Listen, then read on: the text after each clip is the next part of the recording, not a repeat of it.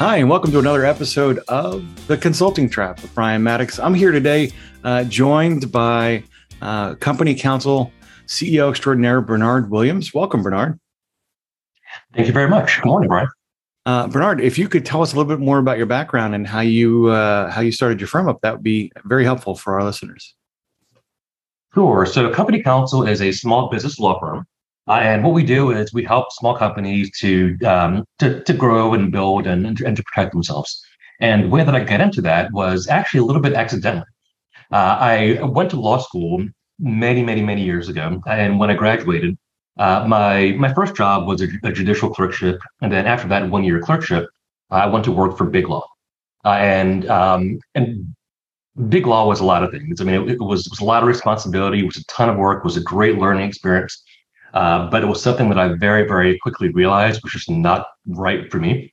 Uh, not for those reasons, of course, but uh, but, it, but it just wasn't really the kind of environment that that I knew that I was going to thrive in long term. Uh, so I ultimately, uh, after going from one big law firm to to another, uh, one city to another, I ultimately realized that um, you know I, I, needed to do something on my own. That my entrepreneurial destiny was calling. So I so I left big law, and and I started a small business. and at the time, it was a it was a tutoring company, and my aim was to to help mostly high school students to to get better grades, to to learn study skills, uh, to get into colleges, to improve familial relationships. Uh, that was my focus, uh, and I spent as much time and energy as I could trying to convince everybody that I could that I was an educator. Uh, you know, pay no attention to the to the law degrees. Uh, you know, focus on the um, uh, what I'm trying to focus on now, which is the the kids tutoring.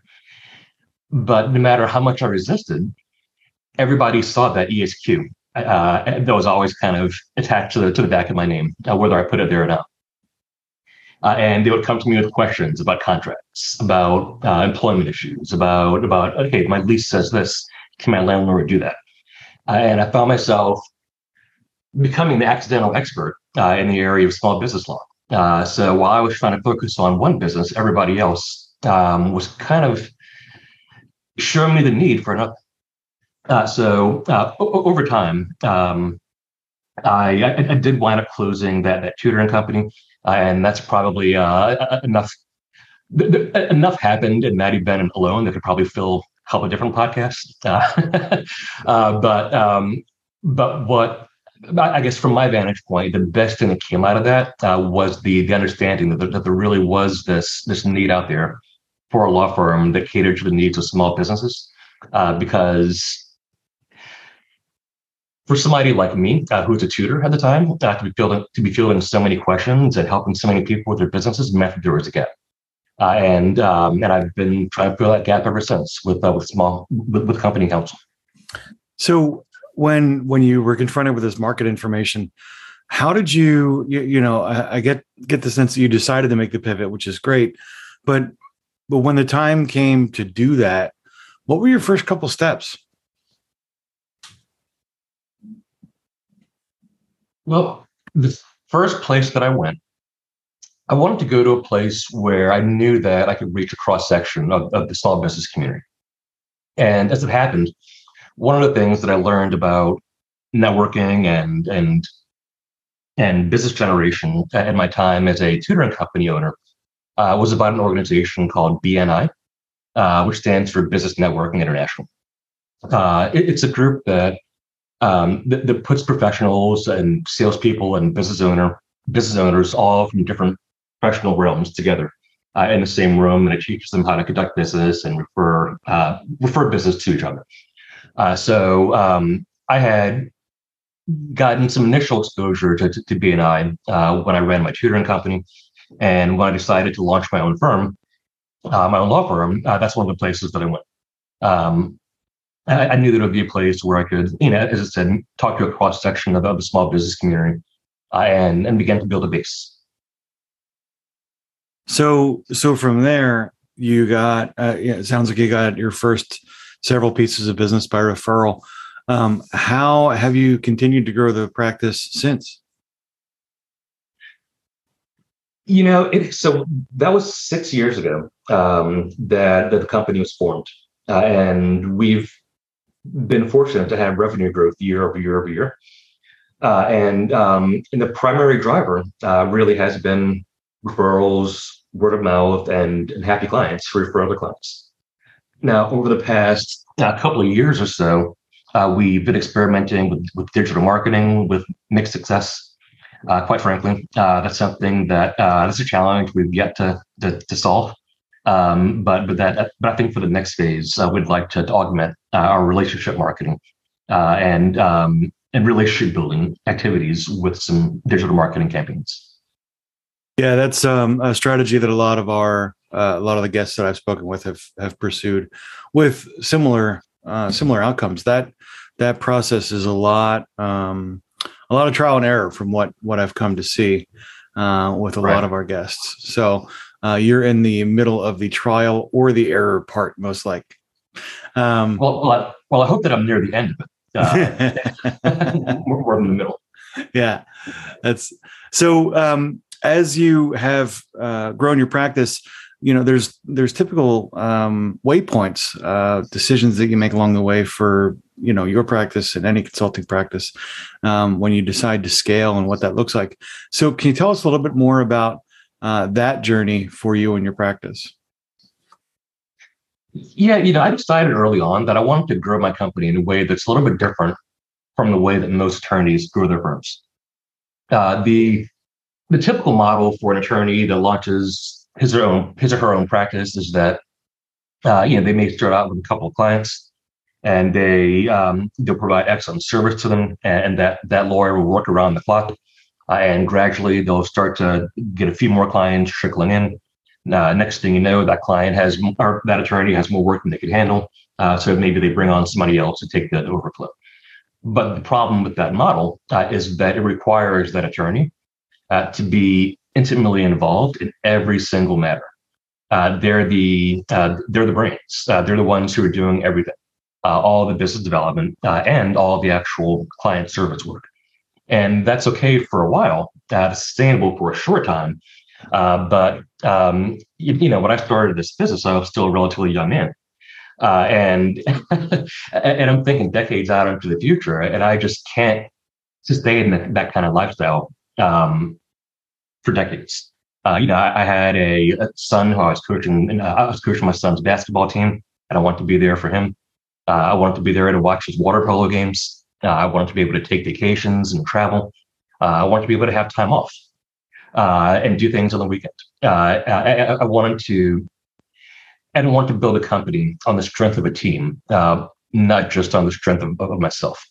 Uh, so, so I decided very, very early on that rather than going the, the, traditional route of, well, the traditional route that other attorneys always uh, uh, seem to, to take, uh, I, um, I, I, I, built a team from day one. Uh, so my my first hire was someone who I'd worked with at a previous job. I actually met him through a, co-op experience, which is sort of like an internship. Uh, and uh, he and I really hit it off. Uh, we worked well together. Uh, and I started my business right around the time that he was graduating law school. Uh, so the timing was perfect, and he came on as my as my first hire.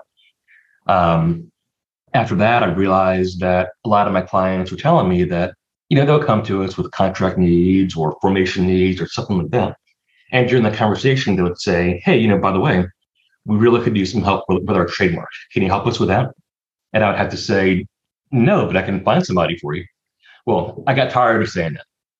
Yeah, so uh, so my next hire after that was somebody who was an intellectual property attorney, uh, and, uh, and, you know that, that's kind of the way that we grew. Uh, whenever there was a need, uh, and whenever there was a way that we could expand our practice uh, or support the people who were already on our team to do a better job in, in providing service to our clients, that was the the step that we took. at this point, we are a team of about ten people right now.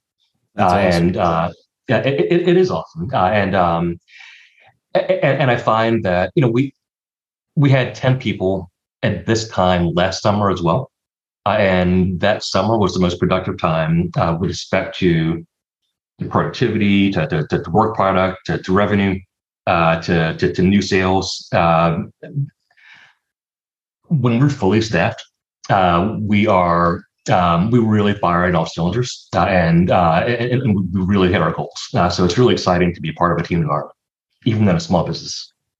Yeah, I'm hearing like two major themes here. One is always listen to the market, right?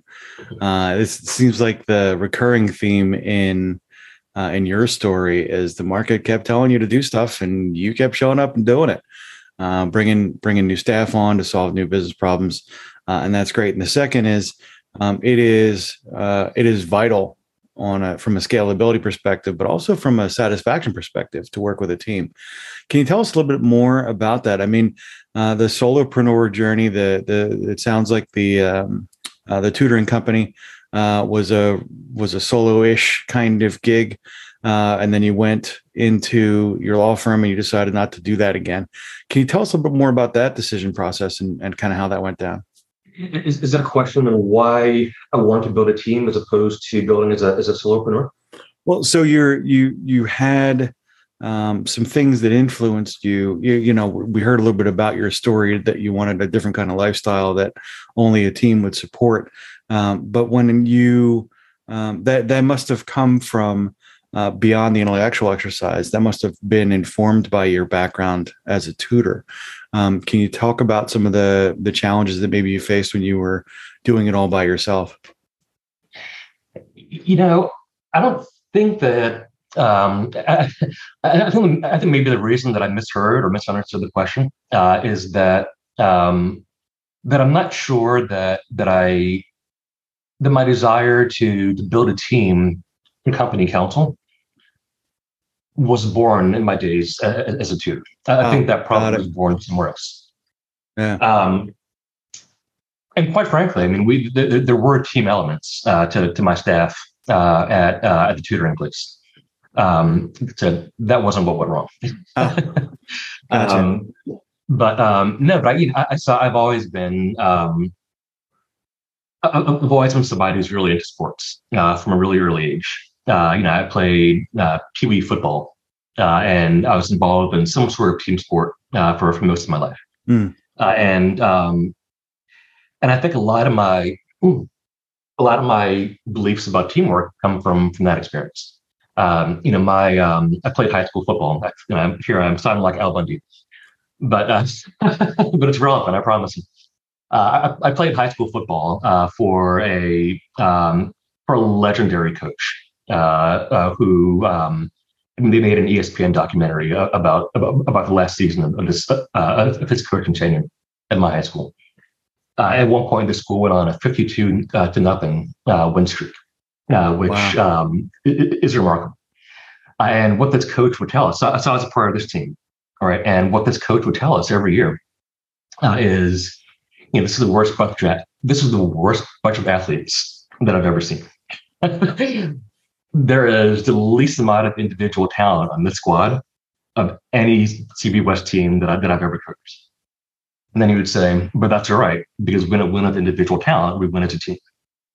And then he would proceed to teach us how to win as a team. And all the drills we did from that point on were all were all team-oriented drills. So, I mean, whether or not we were actually the least athletic class, I, I mean, I, I guess one of those times had to be true. one of those classes had to be the least athletic, but but that wasn't really the point. I mean, he right. it was so important to him to bring all of us together, regardless of our individual talents, to bring all of us together to operate as one, and the success was was extraordinary. Uh, so I think you know when you get that kind of lesson as a, a as a teenager, uh, it, it, kind of sticks with you, and you, and you realize that that the, the, the teams in virtually any setting, teams outperform individual stars. Mm. Uh, so, uh, and then if you can get a team of stars that can work together, uh, like I happen to have now, uh, then that's the best of both.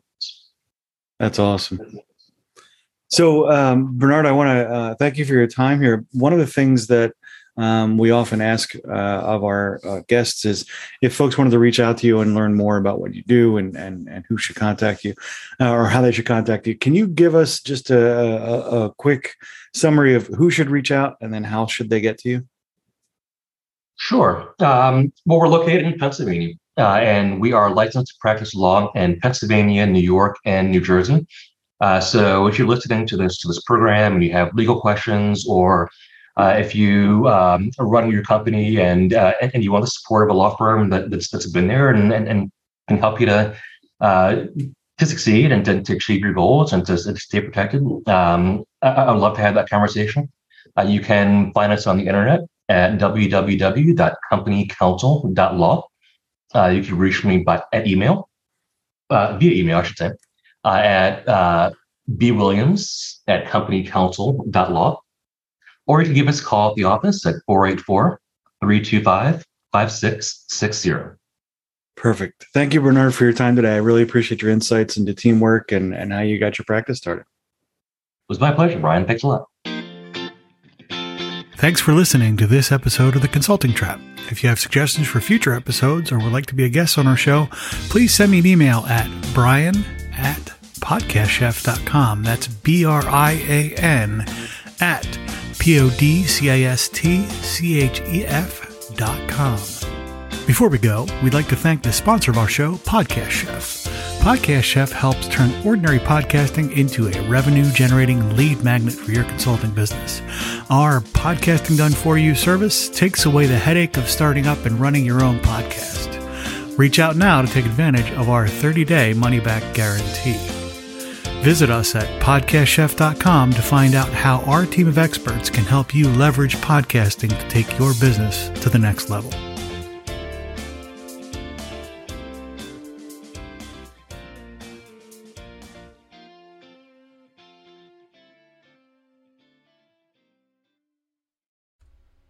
Hey, you. Yes, you. It's uh, 2024 and you don't have a podcast yet.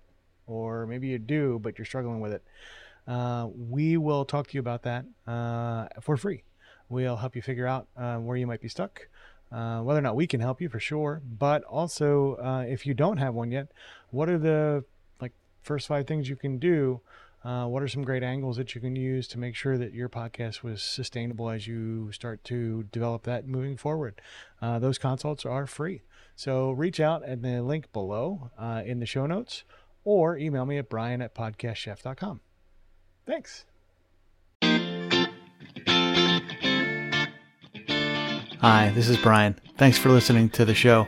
Uh, our website, podcastchef.com, has a ton of useful information about how to best leverage podcasting to help you solve some of your business goals and challenges. You can also schedule a demo uh, where we can show you how specifically Podcast Chef and our team can help you with some of your podcasting goals. Thanks.